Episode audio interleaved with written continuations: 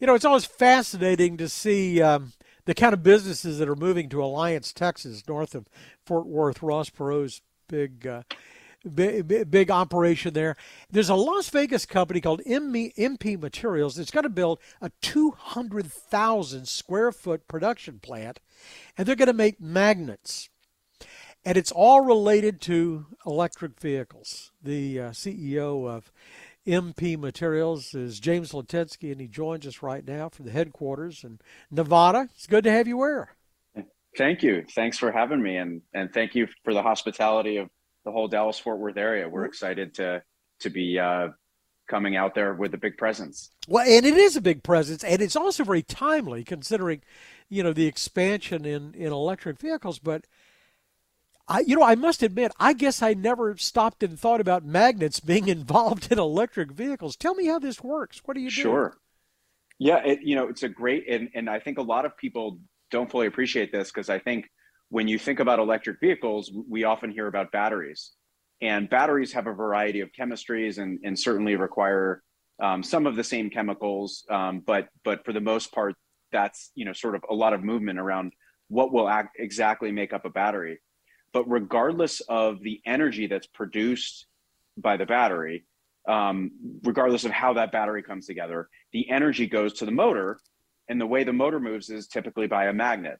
Uh, and so the the 90 plus percent share magnet is the permanent magnet um, in a traction motor for an electric vehicle, and those permanent magnets are made from rare earth materials. And so um, to have electric vehicles or and, and, also this would go for any kind of advanced motion whether it's a drone a robot uh, wind turbine. So magnets are actually really critical uh, for for our um, energy transition future. And so you're the largest producer of rare earth materials in the western hemisphere and, and the second largest globally. I mean it's not often that we get it seems like we're always beholden to somebody in China or someplace else for materials like this. This has got to be you've got to be a, a national treasure. Well, thank you. That's kind, and we we do we think we we think what we're doing is very important, and you you said it exactly right. 90 percent of this industry, from the rare earth material to the magnet, is actually dominated in China, and we're bringing this supply chain home. So. Um, at MP, we, we are the second largest producer in the world of rare earth materials. And then outside of us, um, you know, we're the only main one in the Western Hemisphere. It's all mainly dominated in China. But then when you go downstream from the material to then the magnet, uh, that production is almost all China. And so we as a company at MP, uh, and you know, we're by the way, you know, we're we're publicly traded, so people can certainly look up more. Um, uh, we as a company have openly stated that our mission is to bring this supply chain home. Uh, and so the the announcement the other day, which I assume we'll get into, um, is is a big step in that direction of of moving downstream. So well, we're excited. Yeah, yeah. Let's, let, Dallas, let's, let's go right to it. Yeah, I mean you're going to build the materials here, yeah. but you've got a contract with General Motors. I mean that would seem seem like gold. And you're going to be this what the are you going to be the exclusive supplier for all their electric vehicles? General Motors is going to be the the foundational customer of the facility that we're building in Alliance, and um, it will be th- this piece of the supply chain just does not exist in America today and does not exist of any scale in the West. And what's what's wild is it does. I mean, when we think about electric vehicles going from you know low single digit percentages of of our output to ultimately one day, I believe, 100%.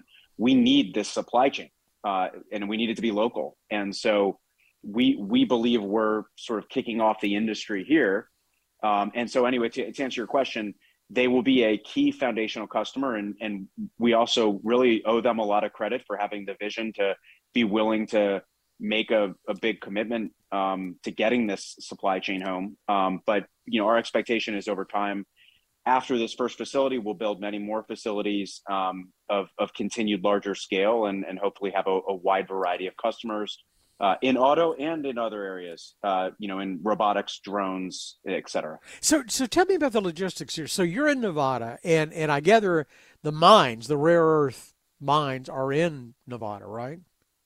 Uh, the, so, great question. It's actually technically it's in California. It's just over the border. Our our headquarters are in Nevada, uh, in the Las Vegas area, but our actual site is Mountain Pass, California. It's a 50 minute drive from the Las Vegas Strip.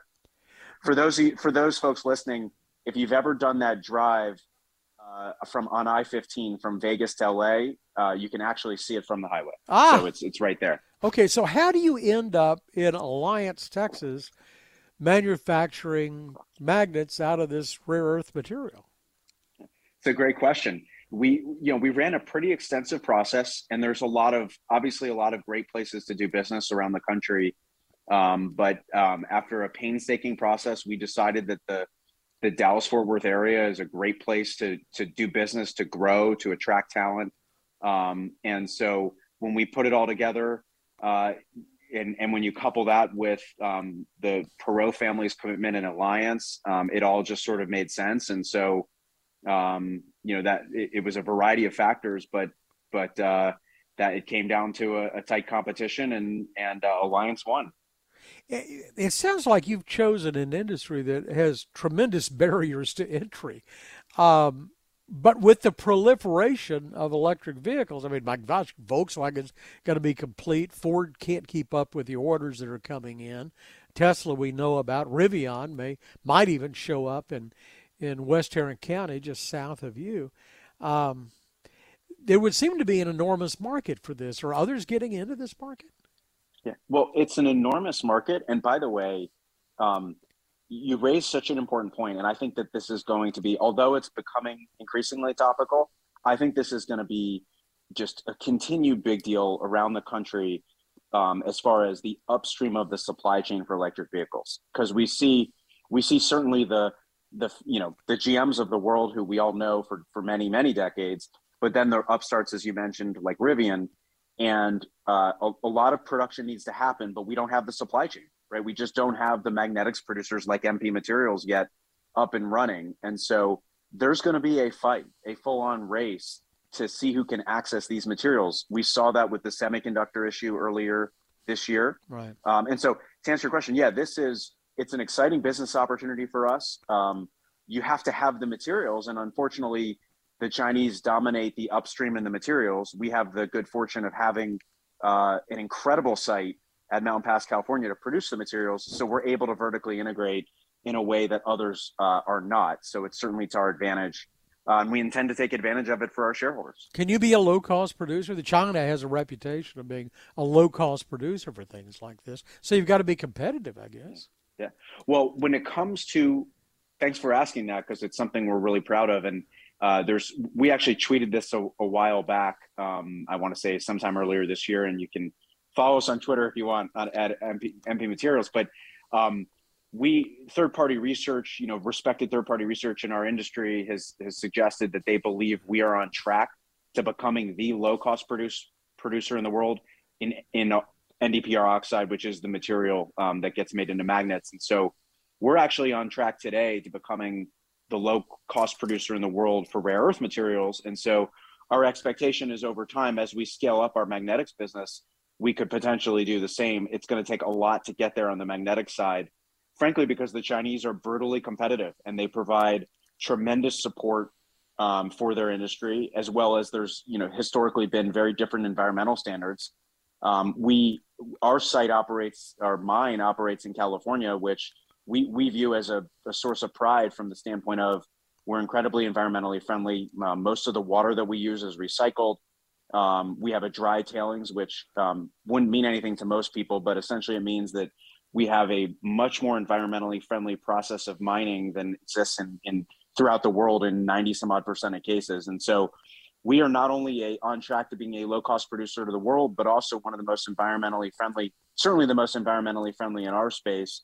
Um, and so, um, frankly, all sides of the table should like our, our success. Um, and, um, and we need to continue to compete and scale though on the magnetic side because we're up against China, which is a formidable competitor, yeah. of course. So you you you guys have fairly recently taken over this company. So what what's the what's the end game? Do you need yeah. you need more facilities? Say for this this mag- magnet plant that you're building in Alliance, do you need more facilities like that? Will you spread them around the country so they're closer to the end user, or can you expand this plant? Sure. And so to um, quick bit of background. Um, I, I, did found the company uh, four years ago, essentially on the courthouse steps in Delaware. Um, we we kicked in some money. This site had been run. It was formerly a public company, and and uh, for a variety of reasons, mainly uh, operational uh, failures, uh, to say the least, and um, uh, they went into bankruptcy. And frankly, people thought that this site could not be economic, and thought that the Chinese would just control the industry forever uh, my team and I went in and we, you know, frankly, kicked in a couple million dollars just to keep from losing the permits while we put together a plan, and then relaunched this site about four years ago. Um, it was it had eight people was in care maintenance. Um, we're now the second largest producer in the world, very profitable public company. We have 370 and growing employees. We'll soon have north of 100 in Fort Worth, um, and and so that'll be our magnetics facility. And so um, we've come a long way, but we, we think we have a long way to go. Um, we'll build this first facility. Um, you know, we, we expect to break ground next year, which is in soon because next year is soon. Yeah. Um, we'll get this done. Obviously, GM will be a, a large foundational customer of that site, and um, and then we'll go from there. And uh, but there's a lot of white space, right? We're talking about the electrification economy, and pretty much every application in the electrification economy needs magnetics. And right now, the only place to get those magnetics is China. And so we are onshoring this supply chain. Um, and um, the, the thing I want to caution people about, and I, have said this for four years, and um, it wow, it's gone by quick, but mo- moving a multi-billion dollar supply chain does not happen overnight. You know, yeah. we've got to, especially when we're competing so much, um, uh, you know, on, with what is essentially a state-sponsored competitor um, we've got to be uh, methodical. We've got to be really um, focused on our execution because um, there's just not room for many mistakes. Well, you've come a long way in a fairly short period of time, and it was you know, pretty visionary four or five years ago. You know, to look at at uh, tying this up, and the next time we speak, I'll be able to pronounce some of the things you produced: Pres- Presidium and neodymium what is you know, all this? David, I'm a huge, I'm a huge fan, but I, I am going to have to give you a D minus on your pronunciation. I have no idea what they are, but next time, next time, yeah, yeah, we can. We'll go through all 17 rare earth elements next time, and we'll we'll get them pronounced right. But neodymium, praseodymium, NdPr is the is the main uh, the main two elements that come together that are the the um, rare earth magnetics, uh, the key the key value rare earth uh, uh, metals that that people would would think about when it comes to these magnetics. Well, you could be bluffing me, and I'd still acknowledge it. Jim Litinsky is the CEO of uh, MP Materials. Uh, first of what I hope is many conversations. Good to have you with us, sir. Thanks, David. I really enjoyed it, and thanks, thanks to everyone in, in Dallas. We're Fort Worth. We're we're looking to have a big presence and appreciate. Thanks appreciate a lot. It. For more of a conversation with Mr. Litinsky, go to krld.com slash CEO. I'm David Johnson, News Radio 1080 KRLD.